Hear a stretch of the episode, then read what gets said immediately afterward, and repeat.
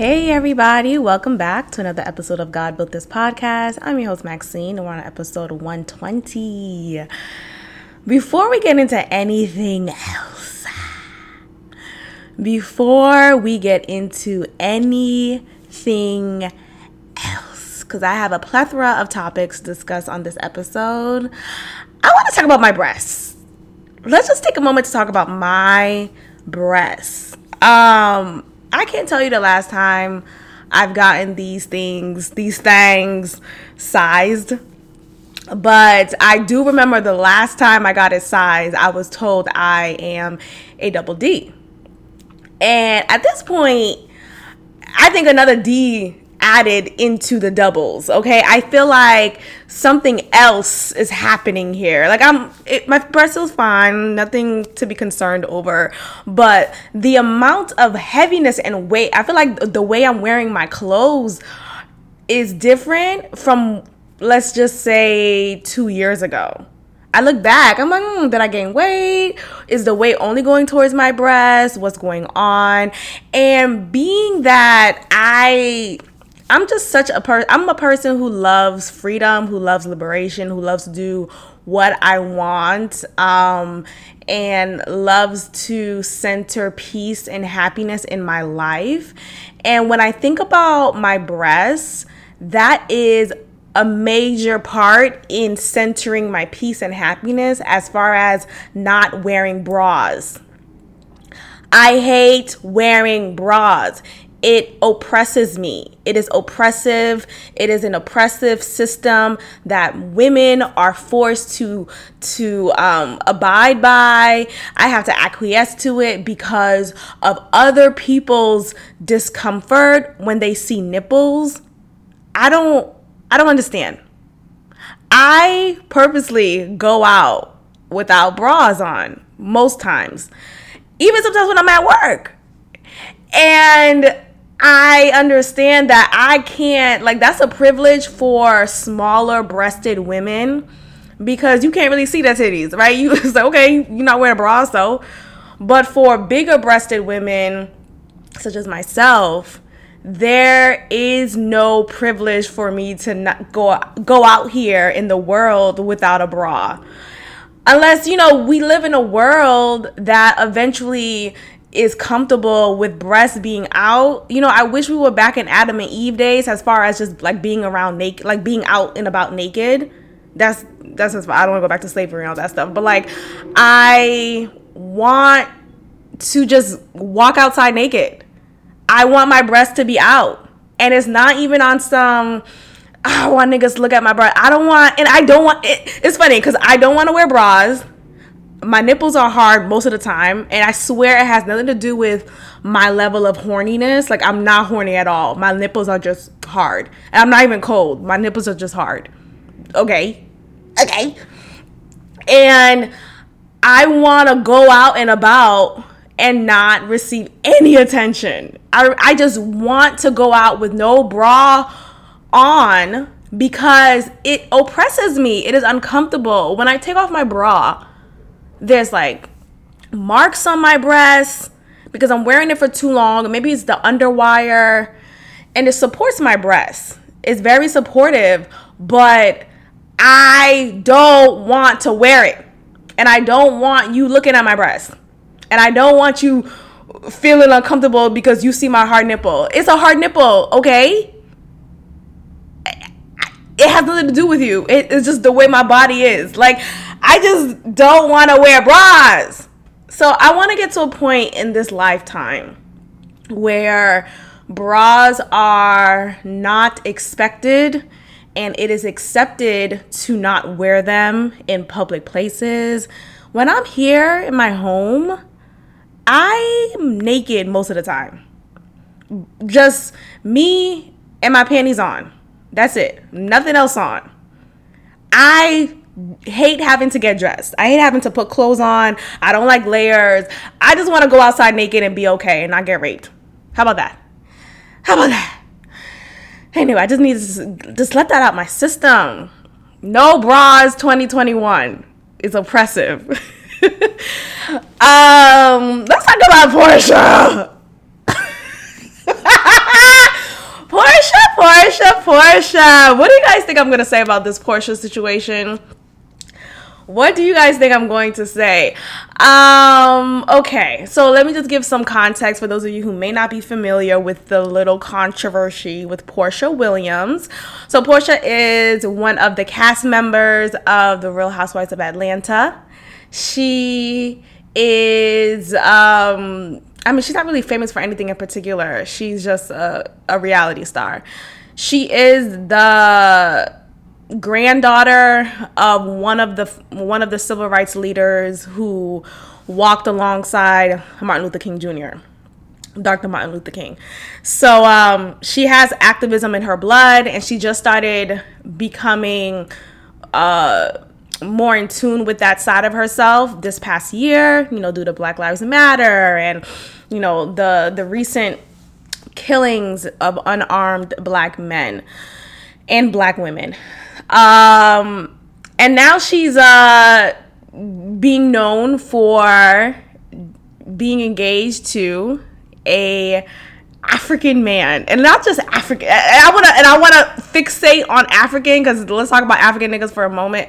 Um, but that's not the issue. It's the fact that she uh, is now engaged to a man who is technically still married but the divorce is being finalized according to what she's saying. And the wife who he is married to she is a friend of the show on real housewives of atlanta. And she actually came on the show by Porsha. Porsha introduced this woman, her name is Falynn, as a friend of hers so she said, "Oh, Falynn's a friend of mine, and she's so cool, you know." So she's bringing her onto the show.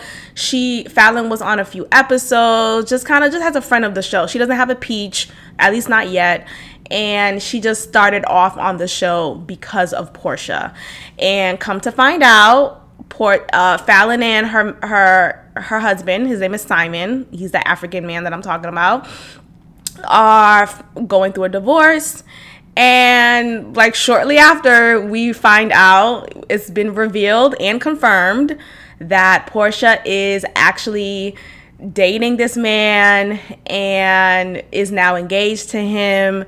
And she reveals in a Instagram post that she and him have been dating for a month now. So it's been a month, she says.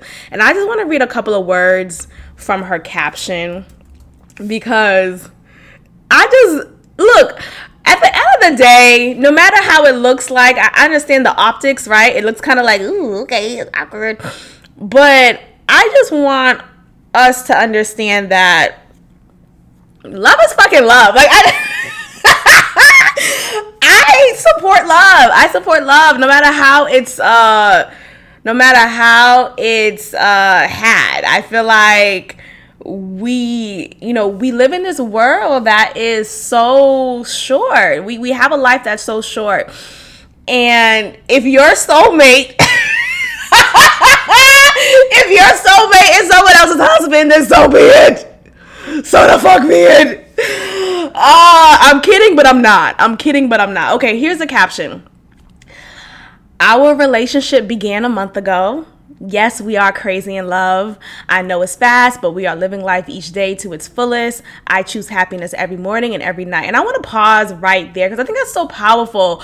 You know, I I want us to choose happiness. I want us like of course don't let the happiness that you're choosing be in violence in a way. Like I don't want like I, am not condoning being in a relationship with someone who is uh, of minor, you know, of a minor age, or you know, something like crazy like that. I'm talking about loving who you want to love, right? And going forth with that and not allowing fear or society's expectations or your family's expectations or what it may look like. You know, oftentimes we don't get into opportunities, we don't get into relationships because of what other people think we spend so much time making decisions based off of the validation and approval of other people rather than what we want, what we desire, and just going straight for it. You know, me starting this podcast three years ago now was a decision that I made intentionally for myself to be bold and to be forthright and to stand in my essence confidently.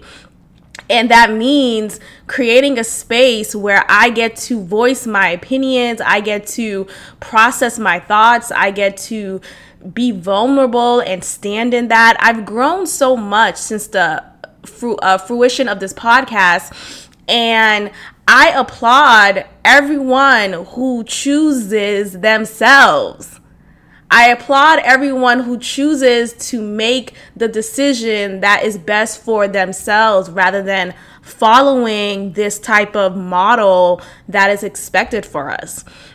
So, sure, it may not look peachy keen for Porsha to to be in relationship with in a romantic relationship with a man let's say African man too, because we'll talk about it in a second. But a man who is going through a divorce from a woman who she brought on the show.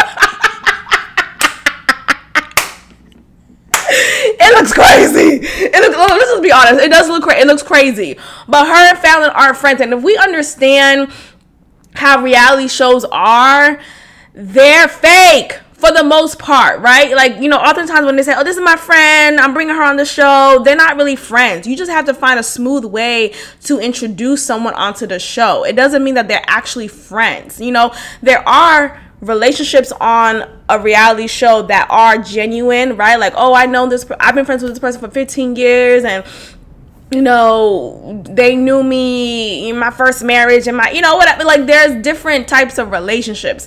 But for Porsha to receive so much backlash for her relationship with Simon because oh her and Falynn were friends, it's that's not true. Her and Falynn weren't friends. They weren't friends. So let's just talk like that. Let's talk like that.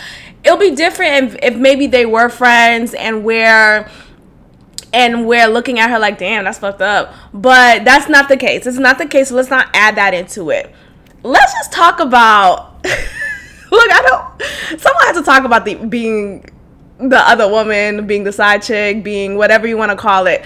But let's just talk about that for a second because I understand how it's so easy to just say, close your legs to married men. Close your legs to married men, right? Shout out to Nene Leakes. I understand. That's just like the first thing to say, right? I don't want to hear it. You didn't, he's married. Nope. Oh, he got a ring. Nope. Let's talk about marriage. What's the- oh my gosh. Let's talk about marriage. What is marriage? Okay, marriage is preached to us as this sacred unity between two folks and if you want to be very, you know, traditional between a man and a woman, right? And there is this expectation or this understanding, this immediate understanding that you are not to even look at, be attracted to, uh, entertain a married person, you know, whether that's a wife, whether that's a husband. Um, but we have to understand that many folks who are married are married for wrong reasons. So let's talk about wrong reasons. What are wrong reasons, Maxine? To get married. A lot of people get married because they feel like it's the thing to do. I know a, a no longer married couple who they're not a couple at all anymore from years ago when I, I grew up with this this particular woman in uh, back home in Boston, and many of the adults, the young adults in my life, as I was growing up back home in Boston, in my church, got married at a particular age. They all got married probably in their late 20s if I think about it now. Yeah, in their late 20s they they found they found a girlfriend or a boyfriend. They got married. It was just a thing to do. And especially when you put religion and growing up in the church into play. It is more encouraged and borderline pushed for you to just go ahead and get married because premarital sex is not at all encouraged nor is it recognized. Even though many motherfuckers were having sex before marriage you don't talk about that and you're not supposed to show and you're not supposed to show evidence of that. And by evidence i mean being pregnant prior to getting married, right? So the safe thing to do is just go ahead and get married because, well, at least I'm having sex under the confinements of marriage and uh, if I get pregnant, well, I have a husband, so it's, it's fine, and my parents won't disown me. My my church won't um, disown me as well. And this has been a thing. I don't know if it's still going on in Haitian churches. I, I've I haven't attended a Haitian church nor been a member of a Haitian church in years since I moved to Houston and left my home church. I still love my home church, but I had to move forward in my own spiritual walk journey and I I talked about that in a older episode of this podcast. So you could go back and check that out or those who know, you know, know. But many times people get married because it's just the thing to do you know it's, it's the it's the quote unquote natural next step and it's an encouragement for folks to get married especially if you are coming from a religious background, right? A religious upbringing, especially when you want to put into the mix where you're already pregnant by your boyfriend, you guys didn't get married, you guys aren't engaged, but to make it look good, let me just go ahead and get married. Let me have a shotgun marriage, um, a shotgun wedding, and boom, I'm married okay god is pleased my my grandma's pleased my my mom is pleased my church is pleased but I'm not pleased, right? I'm not pleased. I'm not happy with this decision because I am now in this sanctity of a thing that was rushed into that I did not prepare for just because well, you pregnant. You can't be pregnant before marriage, so just get married so God could recognize it, right? And I think that is the problem from the very beginning we need to stop that, right? So there's a lot of marriages that have happened and that has you know, it still is going on because of the pressure from the surroundings of that individual. Now, you're in a marriage and you're not happy. This was not the husband you imagine. You just you didn't imagine your husband to be a bum, right? I know many people who got married and their husbands were a bum. were a fucking bum. A fucking bum. Oh my gosh. And this actual, I'm talking about another couple right now. They're still married, and he's still a bum.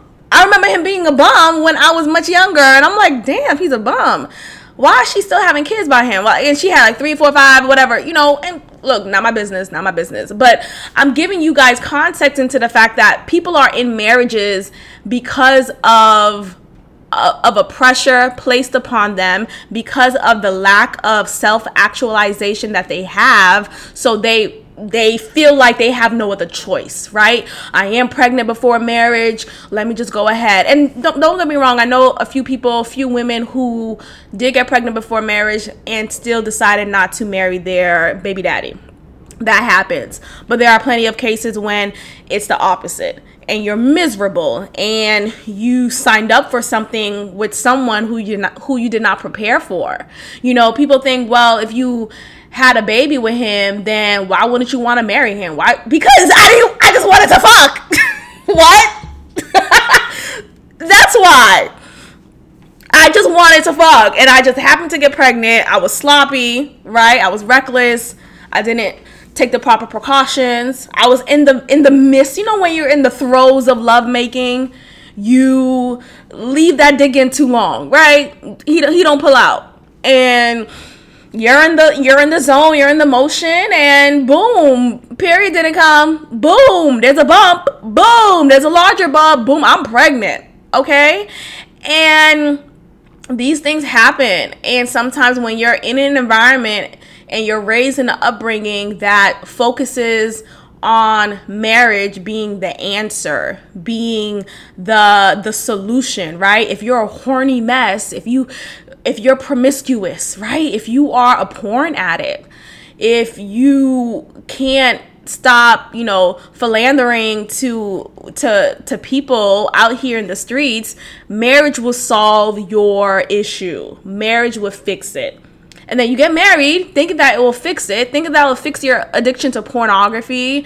Thinking that it'll fix your addiction to sex. Thinking that it'll fix your addiction to uh lack of self-worth you know how many people get married because they feel like their husband or wife will validate them and make them be this confident human being, but they realize, oh no, it's actually not happening like that.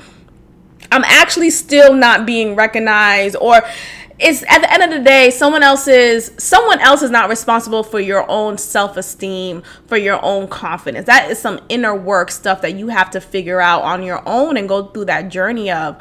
But there is this misconception that marriage is the solution. So let's talk about that right? So that so we talked about that. We don't talk about that again. So that's one reason why people are in marriages and it was not really something that they plan for, right? So that's one reason. Another reason, uh, let's say, um, because we've been dating for a long time, right? We have history together. It's the natural progression, right?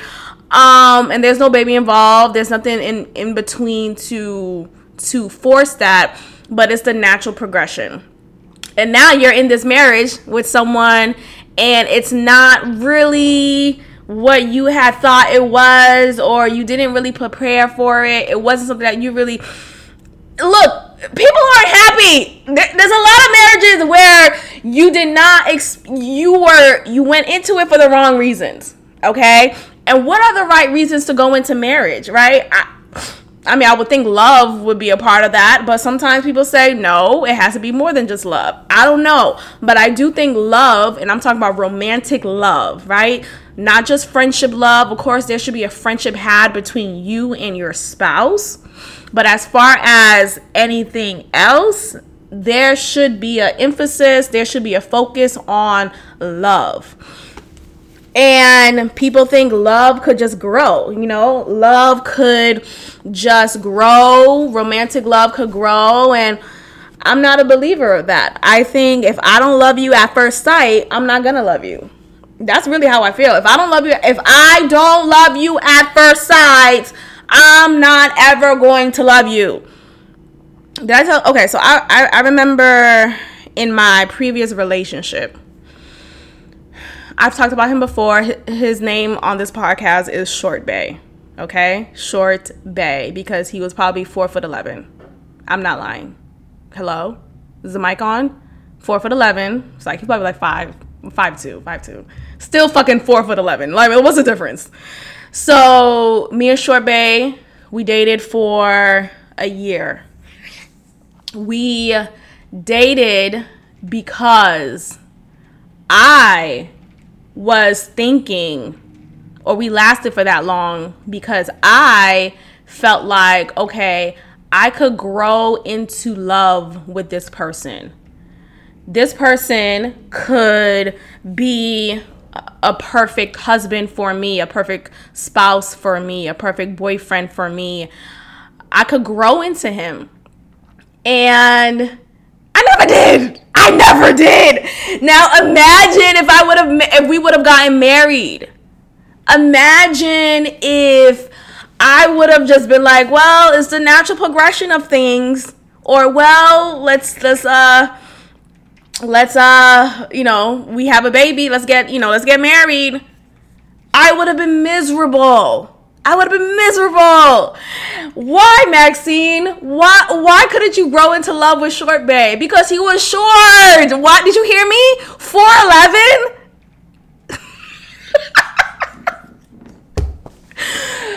okay, that wasn't the only reason, but there's there's a plethora of reasons why I couldn't grow into love with him. One, I wasn't attracted to him physically, sexually, all of that was out of the window. There was nothing there for me.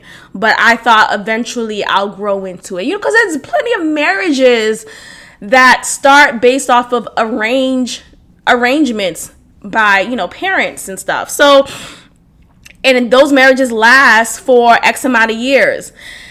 And then we think that, oh well, if you've been oh wow, this person's been married, you know, my grandparents, my my my aunt and uncle, they've been married for and I'm definitely just throwing out names because I don't have grandparents anymore. They have since passed away. Um, they have long passed away, and uh, I can't think of any aunts and uncles that are still married in my life. so let me. Oh no, I do have. Wait, I only have one aunt who's still married in my life, and she seems happy. But um, shout out to my uncle too. Like that's my aunt and uncle there from my mom's side. Yeah, they're the only one who I can think of right now who is who are still married. But as far as anybody else, like there's a lot of arrangements made to get married based off of, well, this is the natural thing to do. And I think about Short Bay, I'm like, well, I wasn't attracted to him.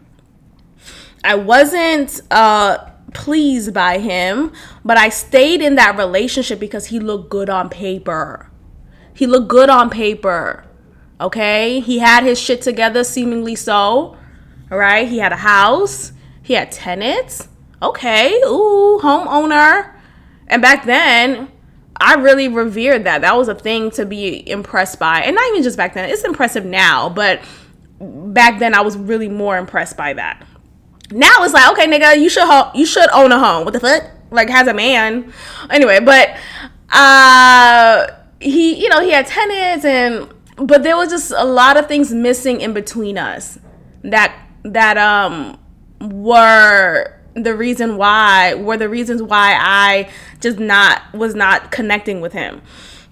Okay? And I think about like what if I would have just stayed longer? What if, you know, we we went back at it again and, you know, had a you know, tried it the next time? Uh, I would have been very un, you know, displeased by it, just to say the least. And I think that's just what we need to talk about some more. Like, how does a marriage turn things off? You know, we think about marriage being the solution, but it's not. It's not. You're the solution. You are. You have the answer to the questions that you have. You have the approval that you need that you've been seeking from other people. You are the way. And not, not even sound cocky, but we we place a lot of emphasis on other people to do something for us to to to establish or, or confirm something in us, but we're living life wrong in that way. Okay? Anyway, going getting back to Porsha. Can we get back to Porsha for a second? What the question that I have here when's the right time to date a married man? everything's a fucking joke. Everything's a joke. I'm gonna laugh every second of this ep- of this episode because everything's a joke. When's the right time to date? What kind of question is that? I think at the start of their marriage. No, no. When's the right time to date a married man? Look, and okay, I wrote this question down primarily because when one is going through a divorce, it does not typically it does not typically finalize within a few days, right? There's a lot of things that come into play that extend the process. So, what I mean by this question is, you know, though you may be legally married, there are folks who are separated, you know they may live in the same house or they may live in separate homes but they are no longer emotionally attached spiritually attached sexually attached to each other. But they have this little thing hanging over their heads. Hey i'm still legally married and I want to emphasize the part legally married because that's what it is. It's not a marriage as far as an emotionally fulfilling situation, but it's a legally bound document that you both are still in with each other.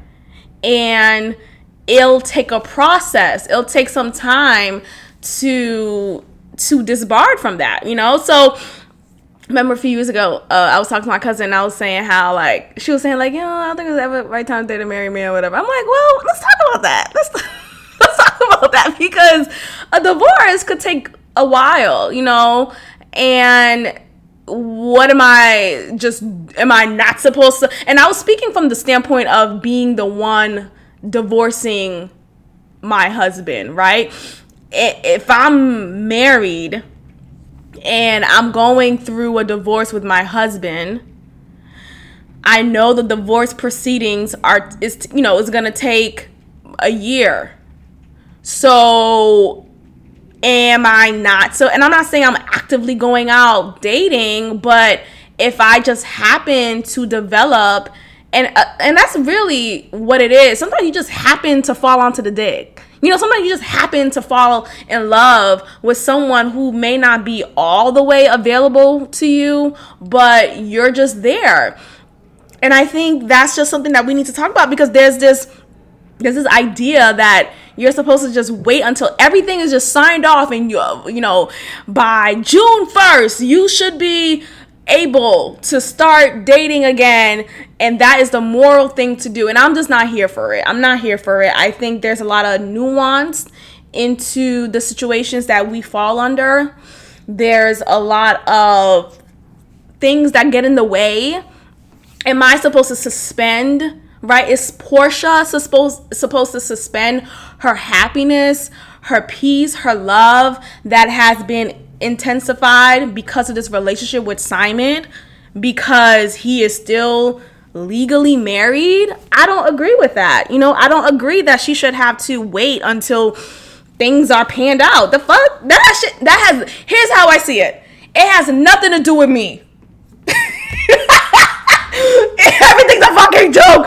It has your marriage has Por- Porsha should feel that way, and I and I obviously she does, but Simon's marriage has nothing to do with her. Even though she's dating him, even though they're moving forward in their relationship, his marriage has nothing to do with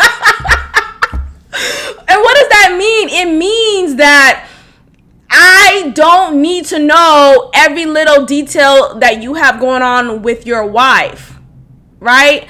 I feel like, you know, you if you're going to wrap that shit up, wrap that shit up. As far as me and you, me and you is me and you. The way I see things, I'm I'm good at compartmentalizing. I'm good at separating one thing from the other. And if I was in Porsha's situation, I would be fine. I would be fine. And I think um you know, there's this like bad image or this um what is it? Like we we like to make a monster out of the mistress, you know, oh, she's a home wrecker and oh, she should have closed her legs to married men. I don't agree with that primarily because you're a whole adult. Every party in this situation is a whole adult. You mean to tell me that Porsha came in and wrecked the home between two adults? No, no, no, no, no. The home was already wrecked. The home was already wrecked, and that has nothing to do with Porsha. Nothing. And I often think, you know, if someone is stepping out of their marriage, their relationship, their engagement, the blame is typically placed on the mistress, right? The other man, the other woman is not typically the other man, but like it's it's placed on that person who has nothing to do with the relationship. You know, let, let's focus on Simon. Let's focus on Falynn. Let's talk about um, that they were already probably going through a hard time. Hence, why he decided to step out. And I just, you know, people like to say don't victim blame don't victim not, there's no victims right no one got you know killed or anything but there's this idea that the spouse has nothing to do with the other spouse stepping out. Ooh, you're not supposed to say that, Maxine. There's this idea that you cheating has nothing to do with the person who you've cheated on right? Like there's a lack somewhere. There's something that's lacking. There's a lack of emotional fulfillment. There's a lack of sexual fulfillment. There's a if your man's not getting his dick sucked by you, right? If that's not your thing, and your man has voc- vocalized that this is his his thing. He likes to get his dick sucked. He and I'm I'm I'm breaking it down to the simplest form because even at the simplest form there's some type of understanding that we could that we could reach right if i w- like my pussy eaten if i like my pussy eaten if i like you twisting my nipples every time you see me every time you see me i want my nipples to be twisted right? If i like a massage and it leads to you know if i like these type of things as part of the foreplay as part of uh, overall my sexual fulfillment from you and if you refuse to please me just on that level and that's there's more levels right i'm just bringing it down to the, the simplest things i feel like sexual fulfillment should be the bare minimum it should be but if the bare minimum is not being met what do you think is gonna happen? Huh? Hello? Do you think do you think something's gonna happen? Like I just and I'm not talking about the, the couples who, you know, who's you know, the wife is doing everything, is sucking the dick every day, is slob slobbing it down. You know, I'm not talking about those wives, right? I'm not talking about those marriages because oftentimes it's it, that has to do with the man just being a, a fuck boy, right? And he has some inner workings to, to work through. But we're talking about the the marriages, the relationships that one party in the relationship, in the marriage is not doing their part. Whatever part that is, whatever part that was agreed upon. And you're now having to be in this marriage, be in this situation with someone and something's missing and you're just gonna live with that. You know, I don't think it's fair. So anyway, I think about Porsha and I think about just like I think about Porsha. I just think about like you you know what? Life is fucking short. Life is short. And this is a fucking joke. Life is short. And if you choosing happiness, if you choosing love, may mean that you're dating someone who is not all the way out of a situation. Okay? Like, I just. Life goes on. Life fucking goes on. Like, what is this? Nothing is real. So, life goes on. So, I just think overall, there needs to be some understanding and there needs to be some nuance to the situation. Okay? I like that she said I had nothing to do with their divorce filing. That's between the two of them. It is because that's ultimately what it is. And here's the thing I feel like she's uh, lying a little bit uh, as far as when their relationship began. Like, say if their relationship began prior to them filing divorce. I still believe that Porsha had nothing to do with their divorce filing. And I'm going to say that again.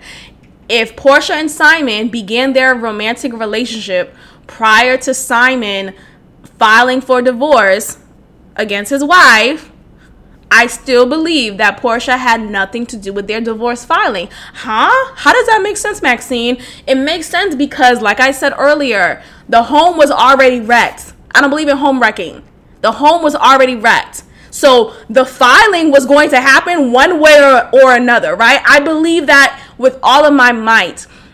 Whether Porsha decided to date this motherfucking African or not, there was going to be a filing of divorce happening between Simon and Falynn at some point or another.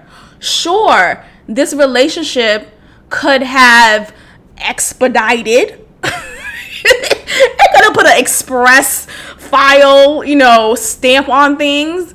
But um, at the end of the day, it has nothing to do with her. It has nothing to do with her. The marriage was already wrecked.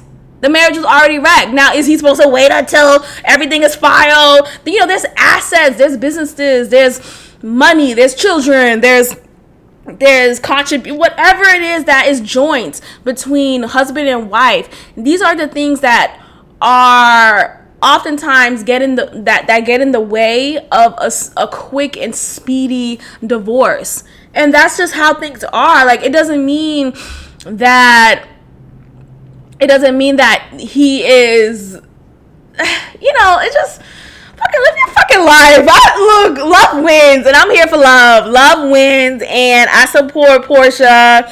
You know, maybe I'm biased, but like, I at the end of the day, I feel like there needs to be some nuanced thinking and understanding of this situation.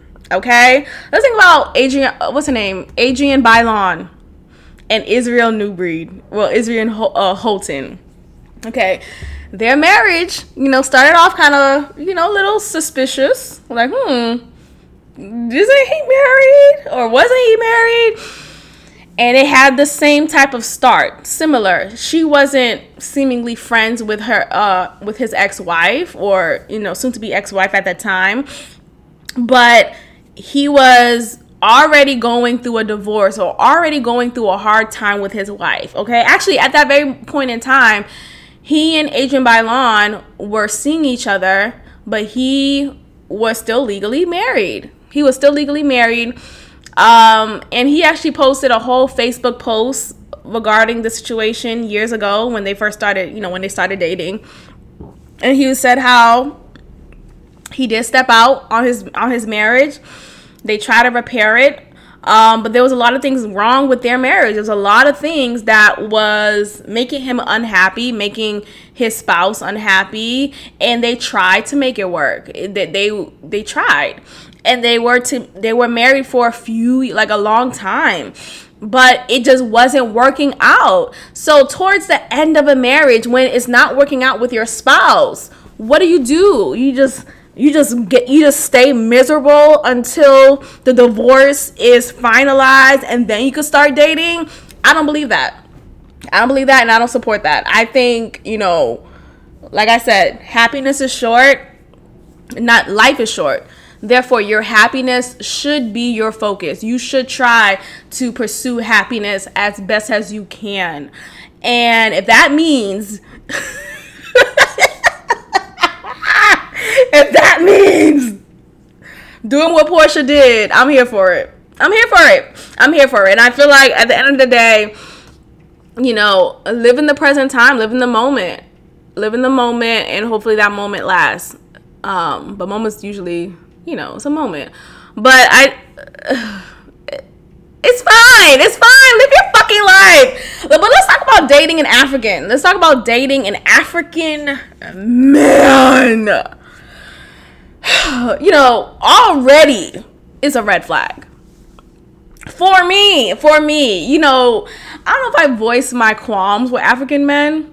Have I voiced it? Because I used to talk to an African guy a few, you know, a little while ago. but not like that. He was just like a little situation that I had back home. And um but he was super like he's cool but he was super just kind of dumb, just kind of dense, like kind of like just super shit, like nothing going on in his head. Okay, I'm not talking about that type of African. I'm talking about the African men who are so assimilated into American culture that they like I, I can't tell them apart even though I could tell them apart physically from a black American to like an African American from an African African, but I want to talk about that because there's these African men that I've been coming across here in Houston, and I'm just trying to figure out who the fuck do they think they are? Who, like, they've assimilated so much into the American culture that is actually laughable that I feel like they're trying their hardest to be these black Americans, okay? Um, let's talk about this one African guy who I know because he's a barber and he's at the shop that I usually go to when I get my hair braided. And he's like Gucci down, Louis Vuitton down. What else? Uh, every brand, every name brand, he's wearing it. Just super extra, just super extra, just extra, just trying to look this part, this part, and he he uses vernacular that is very common to Black Americans, Black men here in America. And I look at him, I'm just like, huh, what, like, what is, who are you? Like, what's the real you? Like, what is going on? You know, what, who are you? You know, you, are putting on this facade, you're wearing these name brands, you're talking in this different dialect. Nigga, you were not raised like this. And I understand we evolve, right? We we become more of this identity whoever we want to be, but it's just such an obvious display of fitting into this American culture.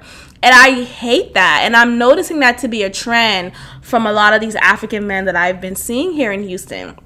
I have an African male neighbor. Every time I see this nigga, I'm not saying you can't wear name brands. I'm not saying that, but there's a way to wear name brands without wearing name brands. I'm not that type of girl. Like I don't really have I don't never cared for it, you know, but I think when you only like you don't know how to dress down, you going to the gym with a Louis Vuitton belt? What are we doing? Like wh- where are you are you are you working out or are you just standing there posing for niggas? You know, like who are you trying to impress?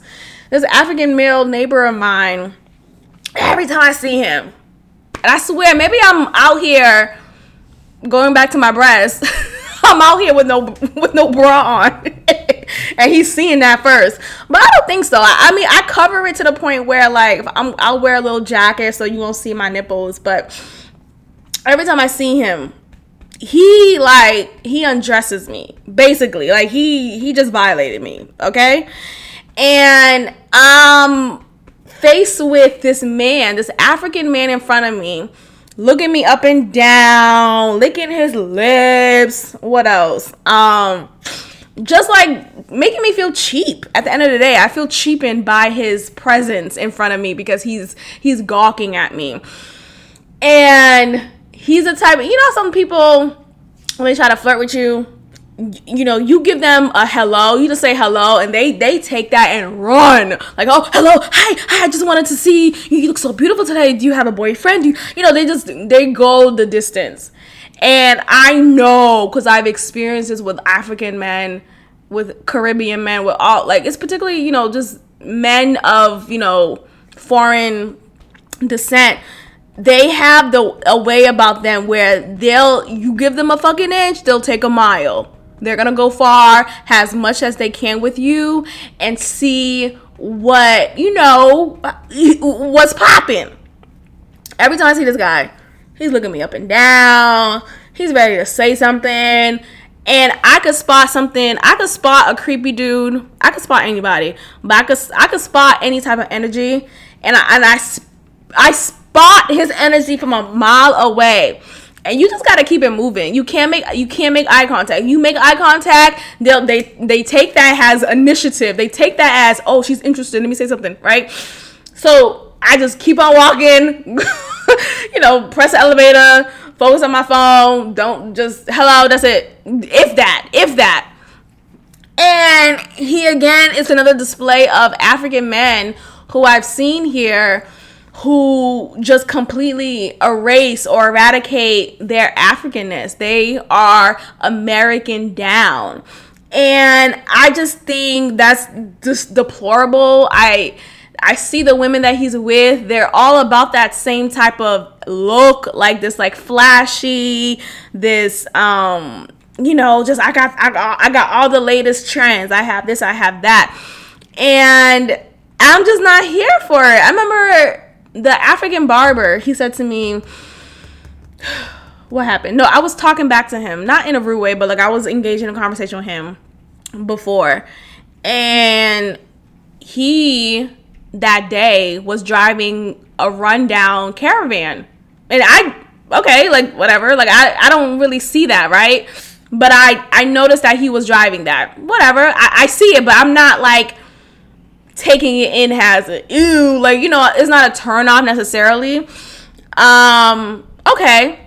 So then he he mentions to me in the first conversation, the first breath that, oh no, well, I'm just driving this car today because my my my Escalade or my Mercedes, whatever, some G76050, whatever car that is for Mercedes, whatever it is, he's drive that that's in the shop right now. Like it's in the shop or um he also said that he changes his car, he swaps his car every few months. He brings his car down to Ghana where you know where his where he's from and he sells his car there. And he's saying all this to explain why he's driving this rundown caravan. And I'm saying rundown for a purpose, not to say, not to place judgment, not to make him inadequate at all, because again, I don't care about that, but it's to make it clear that he sees it as his rundown situation and he has to explain so quickly why he is driving this type of car. And I'm having to just sit there and watch him go down this journey of, I- am still good enough. I'm good enough. Do you still see me? Look, I could afford having a G76 you know, I could afford having a Benz. I could afford this. Don't don't look at this rundown caravan. And I'm looking at it like, okay, now I'm now I'm unattracted. Now I'm turned off because you think I care so much about that. And not even just that, you care so much about that. Why do you care so much about that? None of these things matter. like, what? We place value on these things, right? You know, if you have the latest phone, don't get me I do want a new iPhone because my shit is cracked. Um, on the back though, not on the well, just a little crack on the phone. But look, we we get so we get so hyper focused on having the latest things, right? And then we have the latest phone, the latest clothes, the latest hairstyle, the latest home style, the there's different things that we feel like we need to have in order in order to appear successful. But okay, you have this Benz, but do you have equity? Okay, you have this Benz, but um do you have your own business? You have these Benz, you have this Benz, but do you have employees? Like do you do you really have a stock in things? Like, what are you? Oh, but I got a Benz though. I got this Gucci belt though. But you're renting. Oh, okay. I mean, like, and that's look and me saying all this. Everything is a fucking joke at this point. But me saying all this is just, uh, just like contextualizing the fact that people, a lot of people African men in particular, who I've encountered, place a lot of emphasis on the wrong things. You know, how can I be American some more? How can I be American down to the socks? But you don't have any money. You just leased this car. Like, you know, is so what are we doing? Like, I'm not impressed. I'm not impressed. Like, come to me with I mean, don't come to me run down, but you coming to me with um the latest Gucci, the latest Yeezys. I could give a fuck. Like if I could give any less of a fuck, I would. I would. I'm just so unimpressed. And I'm seeing that a lot from these African men, which is why I'm telling Porsha, don't date this guy. Because he's an African man uh, but no, look, aside from that, her African man, apparently he is a millionaire and not just a millionaire, he has 40 million, you know, in his name. So I get it, Porsha. I get it. Um, but you know, again, sometimes you gotta date the married man.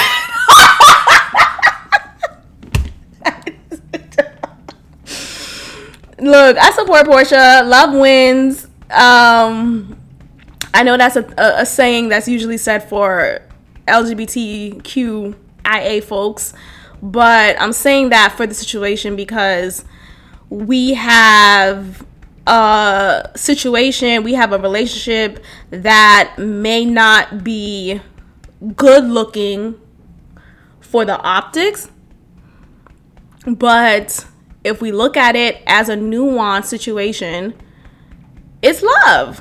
At least I'm not in that relationship, right? I don't know what's going on, but at the end of the day, let people do do them. And I also like there's this other reality show that I've watched, Real Housewives of what is it called? Uh, damn, it's the one. It's the latest one. Real Housewives of. Oh my gosh, I'll tell you guys right now. Hold on.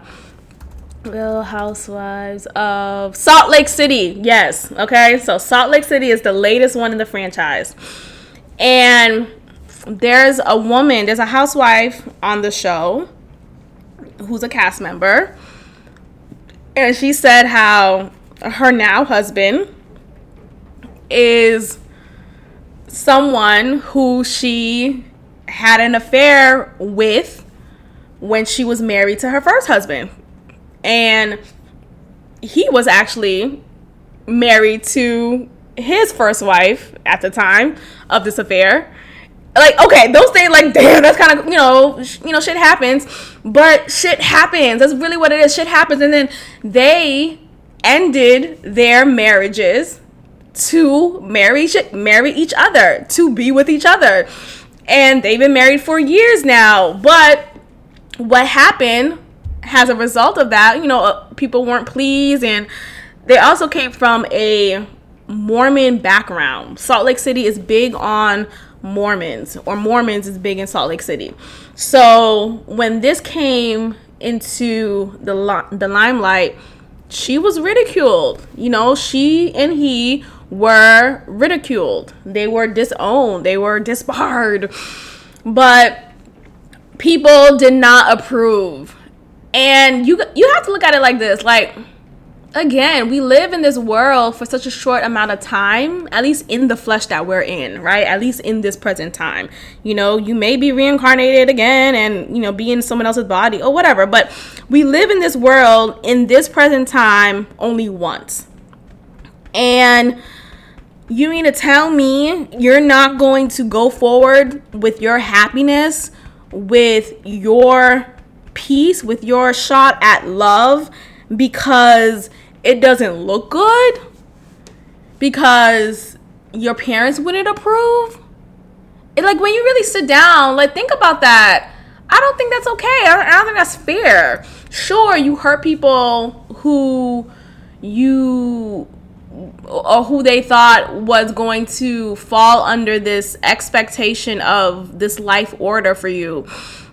But obviously she was not happy in her marriage. Obviously it wasn't working out. And obviously he was not happy in his marriage. Obviously it was it wasn't working out.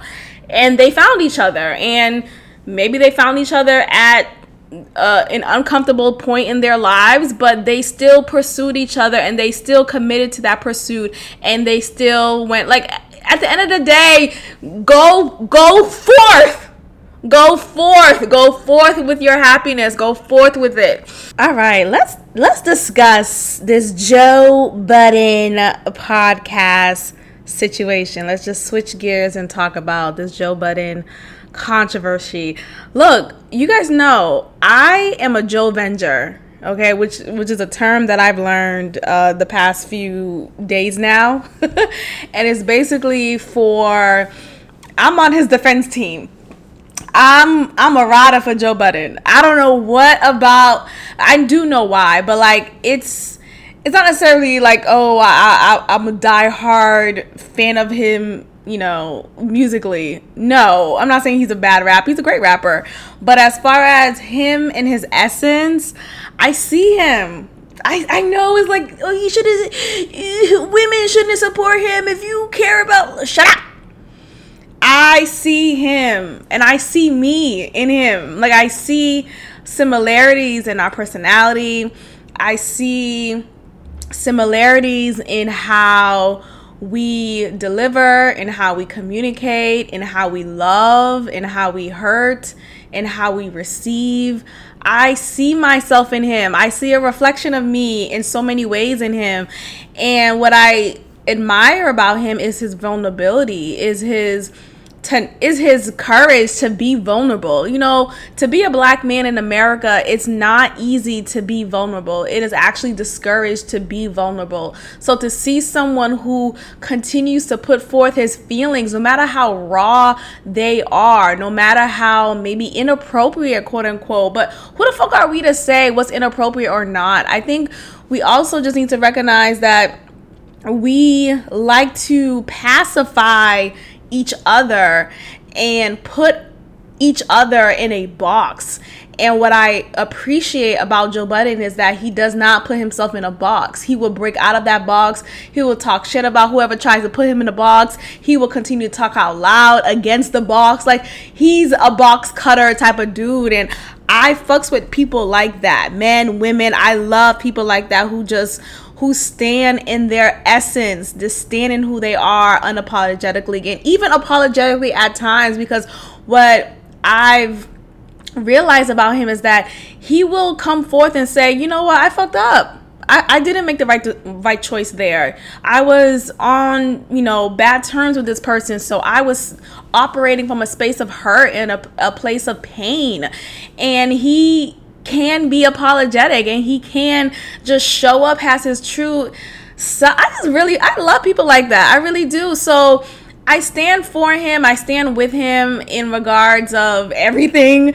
And it's not to be biased, it's just to people like him and people like me because I see so much of myself in him is uh we're often misunderstood. We're often not heard and not really listened to uh, growing up, I I experienced the same type of things that he's experienced as far as just like people not understanding him or or expecting him to follow along a, a particular pathway. And it's so admirable to be someone who does whatever they fuck whatever the fuck they want to do. Like i just admire that. No matter what you do right? You, no matter what life path no matter what life path you decide to take, you decided to take it.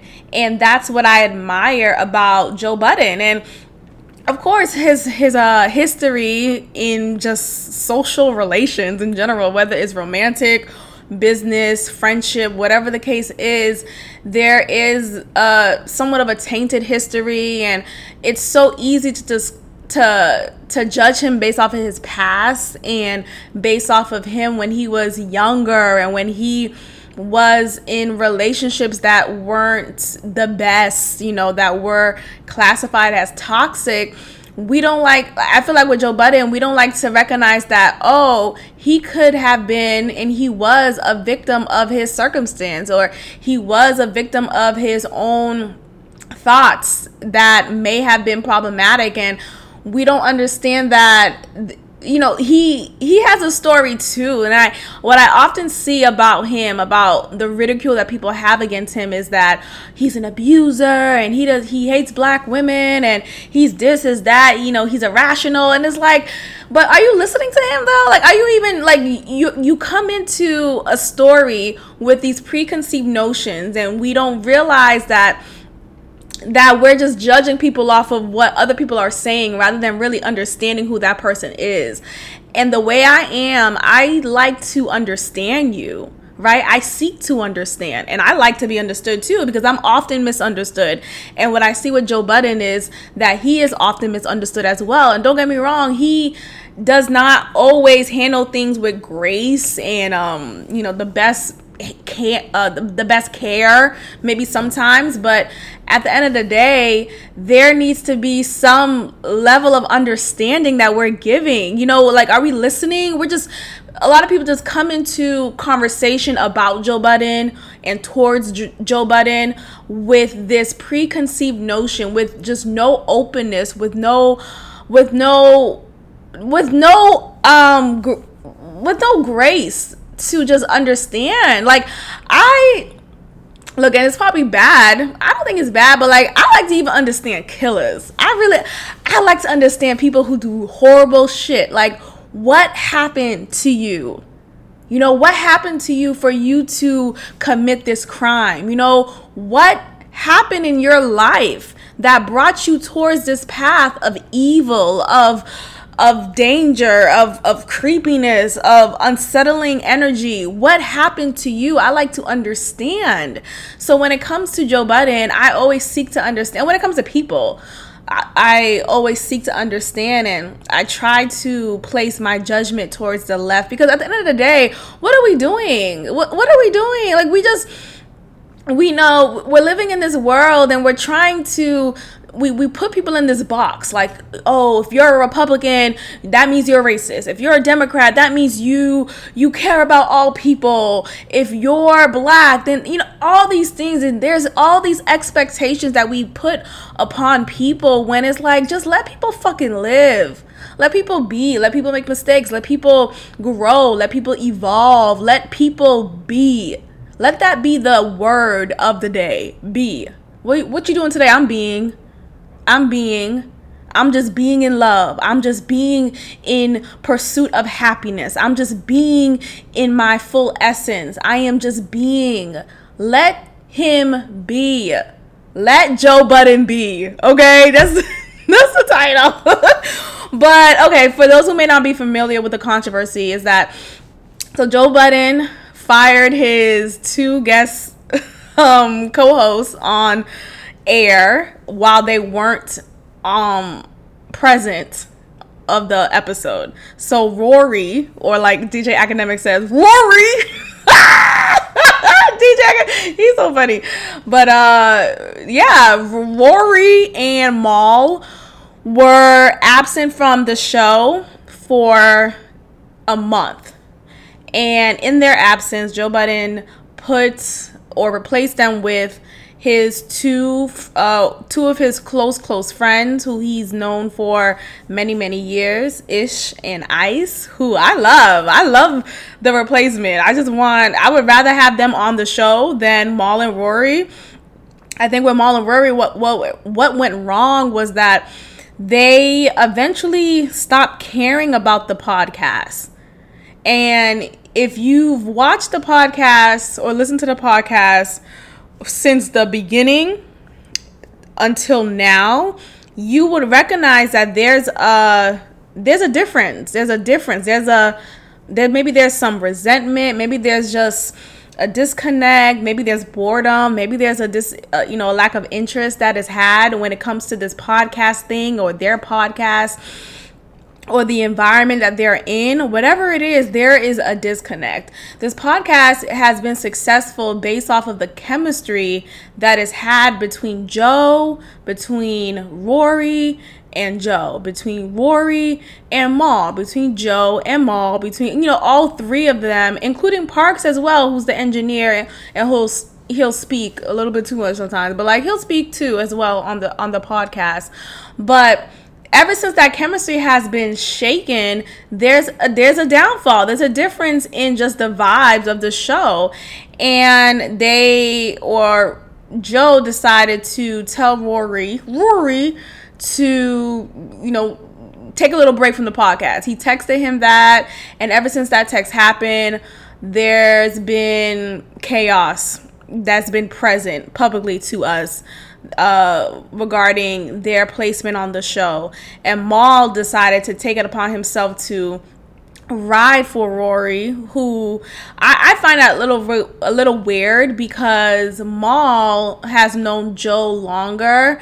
And look, I'm big on loyalty, and when it comes to like damn bitch I, I knew you 15 plus years and i just met this nigga rory for seven years and you signing with this nigga like what like we've we've had a relationship much longer and you're quick to just run off with this new nigga I I'm hurt too. And see, so I see it that way, the way that Joe Budden saw it, and I know he likes to say, "Well, I didn't, I didn't, you know, my feelings don't matter, and I don't feel." But like he made several points throughout th- these previous episodes of him recognizing that why did Mal side with this guy who he's known much shorter than he's known me, than he's had a friendship with me.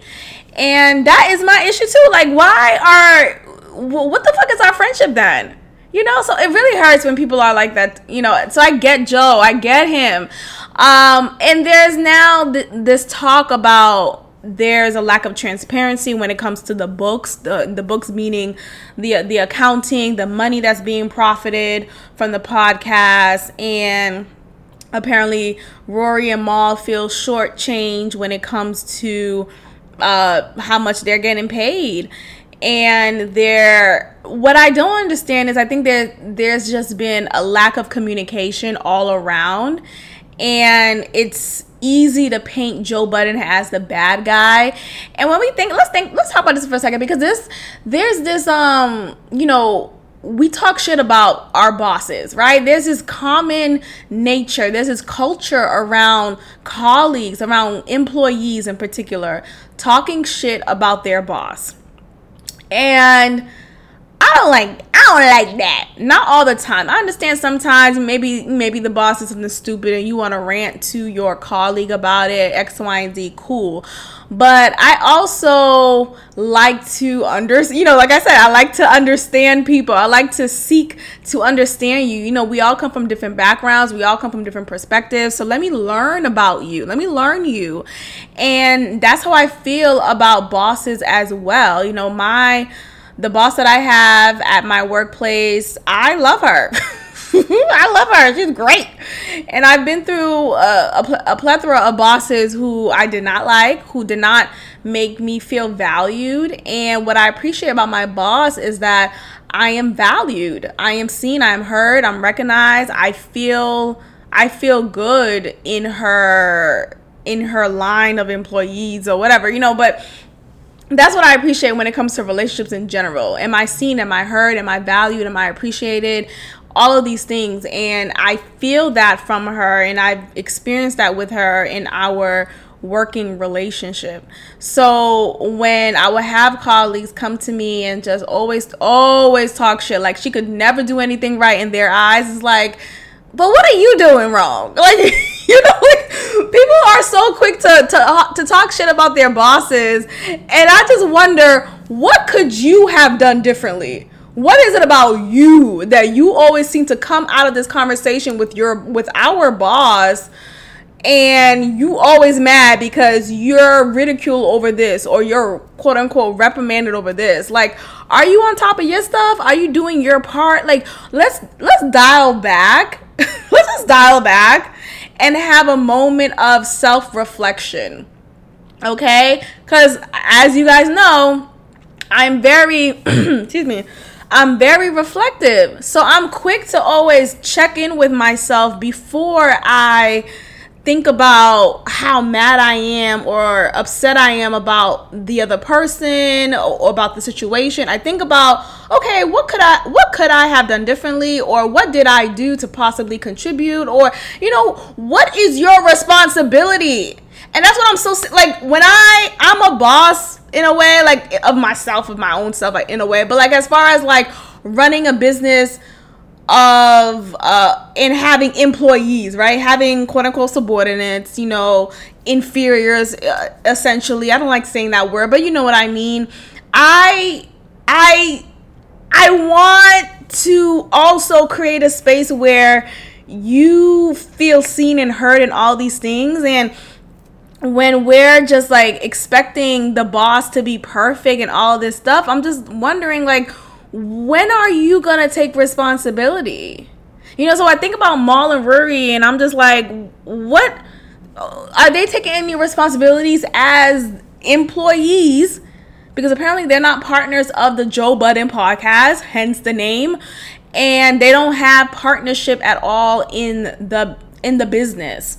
From what I'm gathering, right? And you know, I'm I'm a Joe so I'm riding with Joe. I'm riding with Joe and I just ultimately think how Mal and Rory went about things was not okay. I feel like directly they should have had a conversation with Joe, but because of their personal issues that seem to be the case, it that got in the way of handling things properly. Instead, I'm gonna be sneaky and have my lawyer call you when it's like, wait, we also have a friendship too. So, as friends and as uh employee and boss relationship, there should be a level of understanding and boundaries should be set. Um, so it's unfortunate that the podcast has turned into this, you know, little drama, but I understand that things do progress, things do evolve, and what you thought was is no longer, and that's okay. And I really love Ish, Ish and Ice.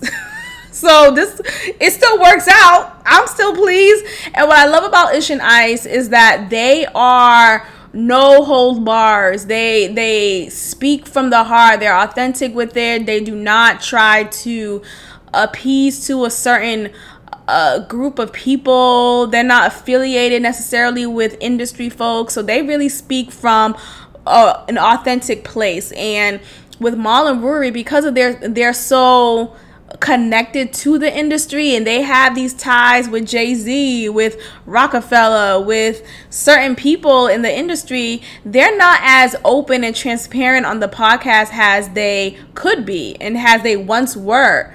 Um, especially with Mal, he's not as open about anything. He's very close minded. He's very archaic in his thought process.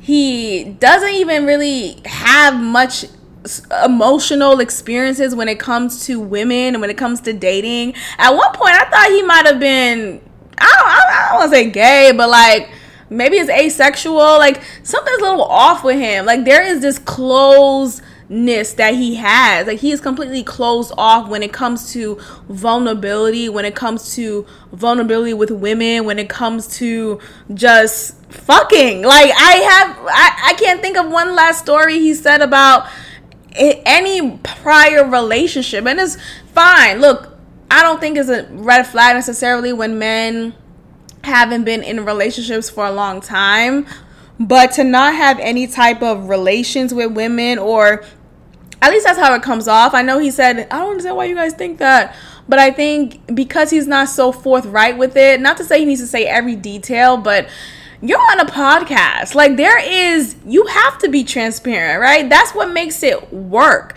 That's what makes it connect with your listeners. You know what on this podcast, I share a lot, right? There's a lot of y'all listening who who would reach out to me and be like, "Dang, I didn't know you felt this way," or "Dang, that's crazy." You know, I didn't think he was gonna say that. Like, I'm very open, and there's some things I could be throw you out the window type of open. But I try to keep things a little I, I, try to keep some things to myself, but for the most part, I am very out there and I like doing that. There is no point in having a platform and you're just putting on a facade. The whole point, I feel like the whole point in life is to connect with people the whole point in life is to connect with people. How can I connect with you, right? How can you connect with me? And this is why it's important to seek understanding when you're speaking to people. This is why it's important to really just sit back with yourself and reflect and find ways to connect with people. How can we uh, find areas where we are closer or where we understand where we just vibe? Like what you know what are we doing? Like we're in this world. It's already hard as it is, right? And though it's beautiful, it's hard at the same time, but that's the beauty in it. Why can't we talk about that? You know, why can't we uh, piece our stories and our experiences together and and find moments of just connect oh connection is amazing so look Mal and Rory could go Mal and Rory could go and though it's unfortunate how it all played out I stand with Joe Budden. I think being a boss is not easy. And we don't give him the grace, unfortunately, because of this tainted history that he's had in his relationships prior. Um, and because of this, people are just so quick to put him as this bad guy. And I just hate that. Like, I wish we would just listen and seek to understand. You know, there's this movement of black women who, not every black woman, but I've seen this movement of many black female influencers online, on YouTube in particular, who's just going about their platform screaming how black men are terrorists. black men must die. Black men are horrible, horrible creatures. We don't need black men. And I'm just trying to understand where the fuck, how did we get here? How did we get to such a breakdown in our relationships with each other that we are screaming this out loud? And yes, there are black men out here who have um, degraded and been violent towards black women and who has been condescending like of course there's a, a, chunk of black men and white men you know we could go down a whole list of black men who's done that but there's also plenty of black men who love us. Like and let's just like we're we're so quick to look at the negative and not uplift the black men who do see black women who do value black women. And look as much as as much as I talk shit about y'all niggas, I I do it with love. It's funny. It's a joke. You know? And but yet I'm seeing a lot of seriousness around this whole notion that black men must die type of thing. Like, damn, black men I've literally seen someone, a whole black female influencer who has a large following and she'll just say black men are terrorists. I'm just like, okay this is dangerous rhetoric. If a black man were to have said that on his platform where he has a large following and he says black women are terrorists, you know how much backlash he, he would get? But because black women feel like they could just speak about black men in such a way that is not that is just not it's just not nice and yes hold black men accountable but I also feel like while we hold them accountable, let's love them, let's uplift them, let's seek to understand them. We all come from the same sort of history, right? You know, maybe my upbringing may not be the same as someone else who's not Haitian, but at the end of the day, we're still black. We're still, you know, we still share these experiences that is had here on this land of America. So to be quick and to go about and spread this this rhetoric of black men being terrorists, it really just hurts. It's I think it's hurtful. I feel this tinge. I feel this tinge every time I see this online every time I hear it.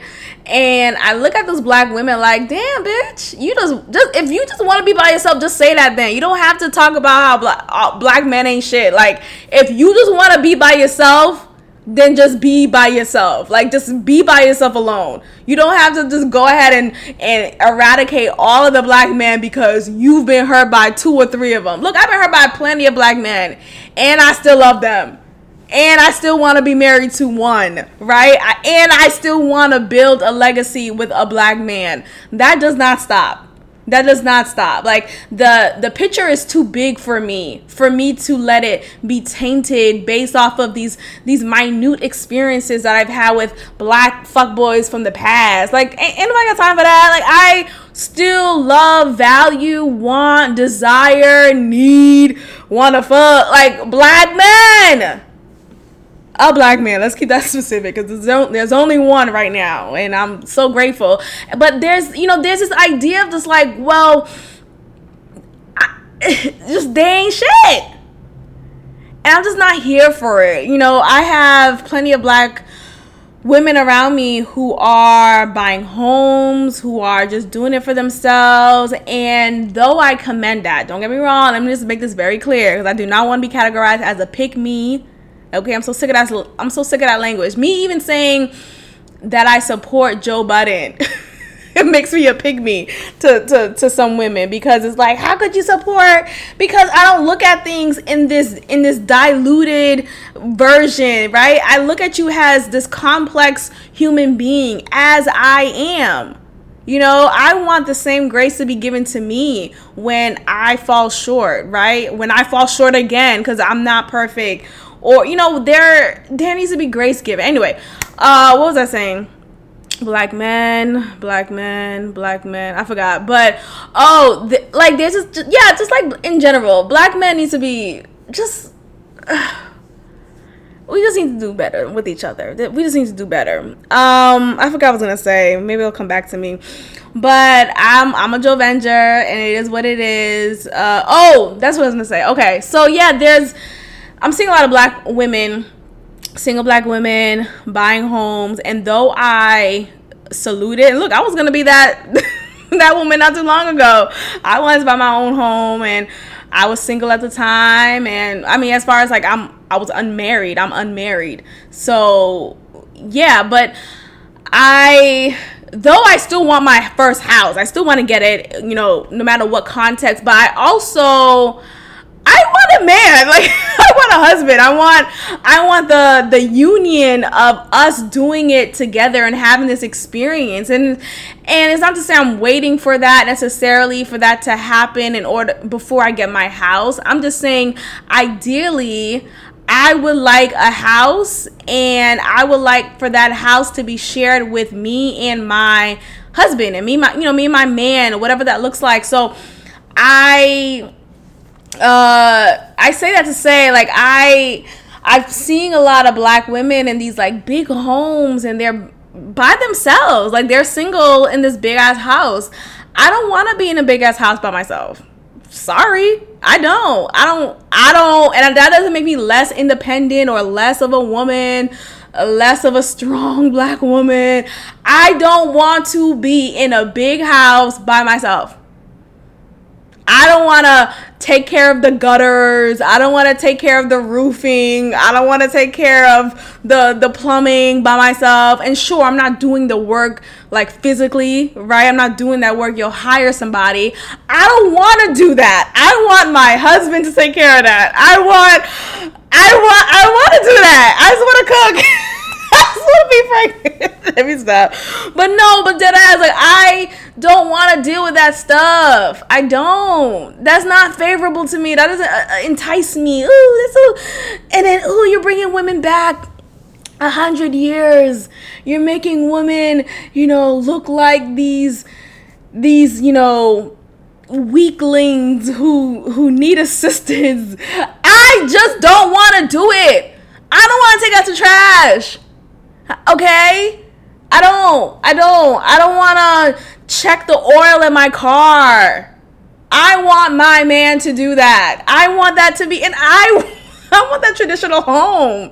I really do and to be categorized as this pick me woman, you know, and for those who may not know what that is, is, is basically if you at all agree with the man in this day and age, if you agree with the man and let's add on to that, and you disagree with the woman when it comes to just anything, like when it comes to the the politics of dating or just any interpersonal relationship issue that that arises and you're saying well i understand how a man feel this way then you're categorized as a pick me because it looks like you're trying to get the man or get any man to pick me pick me you know pick me as your woman pick me as your wife you know see me you know and it looks like you would try to diminish women has as much as you can in order to be picked by a man. And that's fucking that's not me. That's not me. Like we need to understand that there's there's there's uh moments there's moments in conversation that we have with people and we realize oh i don't agree with you. And that's okay doesn't make me say that you're less of an educated person. I just don't fucking agree with you. It doesn't make me say I'm desperate for a man to pick me. I just don't fucking agree with you. So, you know, I'm just not here for this whole black men are terrorist stuff. You know, we are dividing ourselves more than we realize. You know, when we're living in a world that's already trying to divide us anyway. You know, we're already hated by the white man, or the black man's already hated by the white man, and you know, you have prison. You have the the the the, the, the complexities of prison. Okay, going to jail. That's already a, a lot for black men. So why why do you think it's appropriate to add on to that? You know, I already have a cousin who's been doing time in prison, a male cousin who's doing time in prison, and um, I feel like it's appropriate to add on to his his uh his plight as a black man. Like, why do that? Like, I would want my man to come home and feel released when he's with me. Feel like he is so at peace, that he is so at one with himself just because my presence, my essence has created a space for him to feel that way. I don't want you to come home to me and you feel more angst, right? You feel more anxiety, you feel more unnerved because I'm I'm adding on to what the world is already giving you. No let's lift each other up. Let's find ways, especially if we share the same community, let's find ways to lift each other up.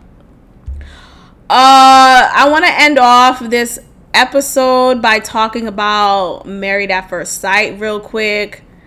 I think uh, Eric and Virginia is a toxic couple. You know, the the easy toxic couple that we recognize on the show is obviously Chris and Paige. But I think Erica, Eric, sorry, Erica. I think Eric and Virginia is a red flag for me. The way that the decision day unfold for them was very uncomfortable for me to watch. The fact that he pressured her basically he spoke for a good 10 12 15 20 an hour an hour during his decision uh, explanation, right? And he did not give her or even allow for any space for her to speak. After he went through this whole speech, this whole lecture, he got down on his knee and proposed to her. And Virginia, it felt like she had no choice but to say yes to his proposal. She didn't have an opportunity to develop her thoughts and vocalize how the experience was for her. There was no questioning done towards her because Eric stole the show. And what I don't like about that is that it's it's a testament of the reflection of their relationship. He would talk over her, he'll talk at her and he want things a certain way and though I don't like Virginia, I don't like Eric. I don't like both of them independently and collectively. Just, just, just wrong. But I really, I really did not appreciate that. You know, it, it seems like he is a pacifier. He will silence her at whatever point she needs to be silenced, according to him. So I'm worried about that, and I wonder how this is gonna unfold. I am triggered by him because Short Bay, you know, the guy I, I dated many moons ago, uh, was very similar. Is very similar to to Eric. I don't know if he's changed now. I haven't speak, spoken to him in a year or so, but he's very similar to Eric. Very similar as far as this controlling, this um, this rigid way of thinking, this this uneasy delivery where he'll just be like all or nothing type of thing. Like, well, if you don't want to do it, then I'm done. Then I'm done. I'm out. I'm that's not gonna happen. I'm, I'll, I'll leave right now. You can leave. You can leave. I know I'm gonna stay. I know what house I'm gonna live in. You can go wherever you want to go. You don't have to stay in. that was short bay. That was short bay towards me when we were dating. We'll get into arguments, and he'll say, "Well, we don't have to do this. We don't have to be together. We don't have to be together." And he'll say it so often that I would get so angry. Like, Nick, what the fuck? Why would you say that to somebody? We don't have to. Obviously, we're not chained together. We don't, there's no gun to my head having to be with you. You're stating the obvious, but the way that it's said, it demonstrates this dismissiveness that he would display to me time and time again. Every time we'll get into this, in, the, in a disagreement, he'll always say that, and it was like he'll dangle it in my face like a little carrot. You know, we don't have to be together. And at that point, I wasn't who I am now. No shade to me, but I wasn't as evolved in myself as I am now. So I felt like I needed to hold on to him to to feel this validation. Child, I wish I could go back sometime and just be like, girl, what the fuck are you doing? But you know, you grow, you learn, and of course, I have these stories that I share to connect with people so we could seek to understand each other. See how it all comes together? It all comes together. But yeah, Virginia, you you in danger, girl. You in danger. I'm gonna go ahead and end the podcast here, y'all. Thank you for listening. Thank you for listening, and I would check in with you guys next time. Bye. Thank you for tuning in to another episode of God Built This Podcast with your host, Maxine. Be sure to leave a review, give me five stars, and of course, subscribe. Also, follow God Built This Podcast on Instagram at God Built This Pod. God bless.